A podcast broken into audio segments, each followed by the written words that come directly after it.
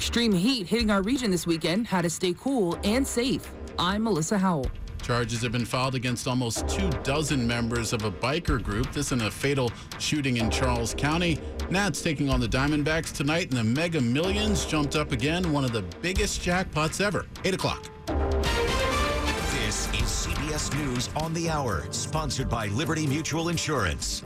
I'm Allison Keyes. The White House Pandemic Office is speaking out about the World Health Organization's declaration of monkeypox as a global health emergency, saying it is a call to international action to fight the disease.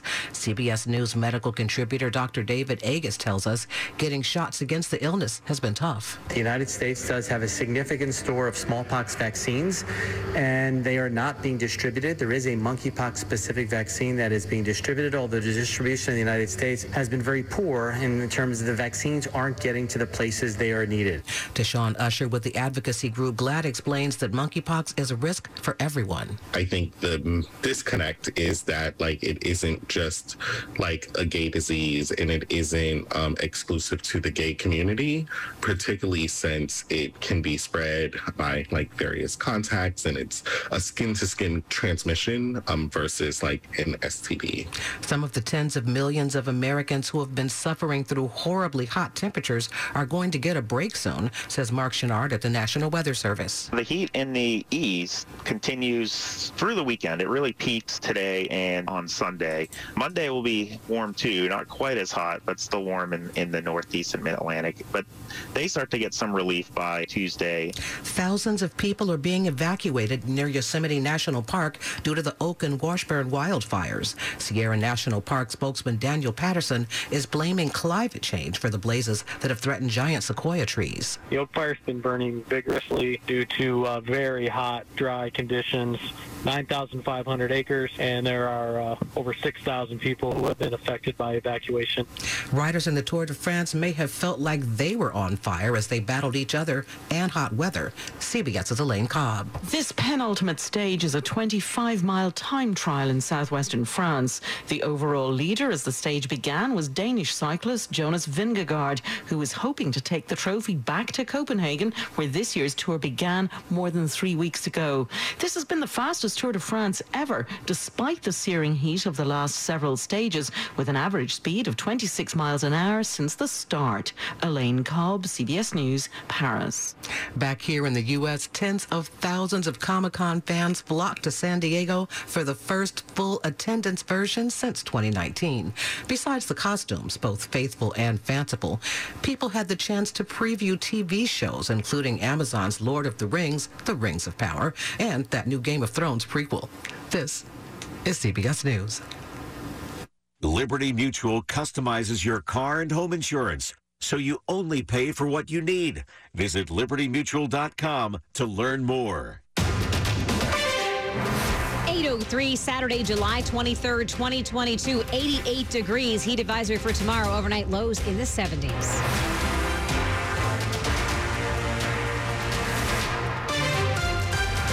Good evening. I'm Ann Kramer. The top local stories we're following.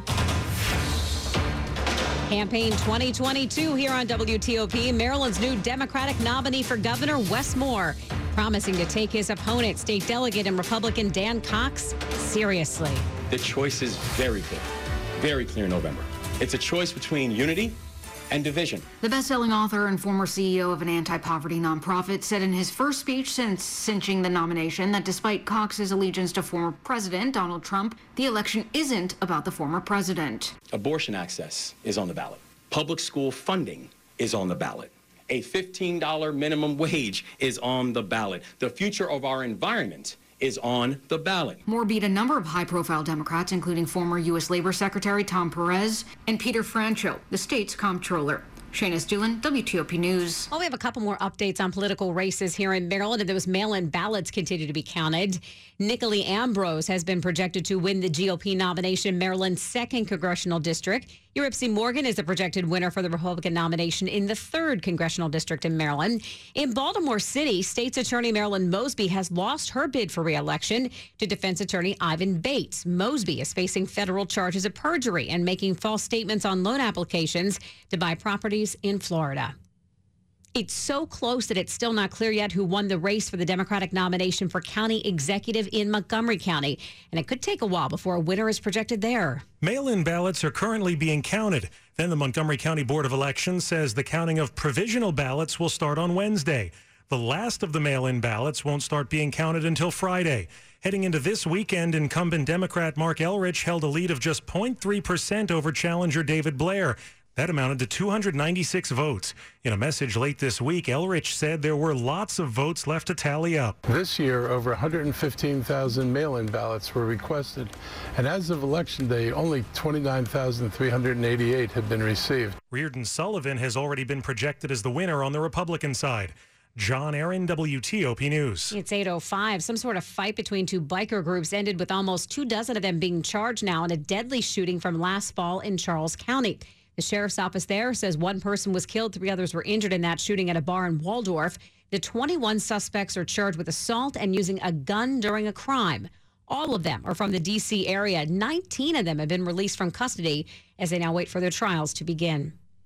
Pope Francis limited the use of the Latin Rite at Catholic masses last year. The Roman Catholic Archdiocese of Washington is now making changes to comply with that ruling. Cardinal Wilton Gregory says the Pope's intention was to bring about greater unity in the church through the celebration of Mass and the sacraments in the language of the people attending. So, effective September 21st, only three churches, all non parish churches, will be the only places in the diocese where the Old Latin Mass can be celebrated. Those are the Franciscan Monastery of the Holy Land in Northeast D.C., and two sites in Maryland the Chapel of St. John the Evangelist Parish in Forest Glen and the Mission Church of St. Dominic. Sandy Kozel, WTOP News. And coming up, we'll have an update on a Virginia double murder from five years ago. We're also going to check in with Ryan Miller and get the latest on another hot and humid day expected tomorrow.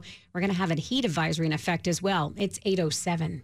When people have a craving to explore new and traditional Asian cuisines, they head to P.F. Chang's, where scratch-made dishes come from the 2,000-year-old tradition of wok cooking. P.F. Chang's wanted to explore new possibilities for their website. They turned to AmericanEagle.com. AmericanEagle.com re-architected P.F. Chang's website, integrating multiple third-party systems to create a unified digital experience. The results? Improved page speed and performance, personalized content based on users' location, intuitive online ordering, an increase in organic search visibility, and a 40% increase in new users. For scratch-made Asian cuisine, visit your local PF Chang's or go to pfchangs.com for website design, development, digital marketing, and hosting that produce efficiency, revenue, and results. Visit AmericanEagle.com. PF Chang's and AmericanEagle.com. Another example of the best businesses in the world. Turning to the best in the business for websites. Go to AmericanEagle.com or call 877-WEB-NOW1. That's 877-WEB-NOW1.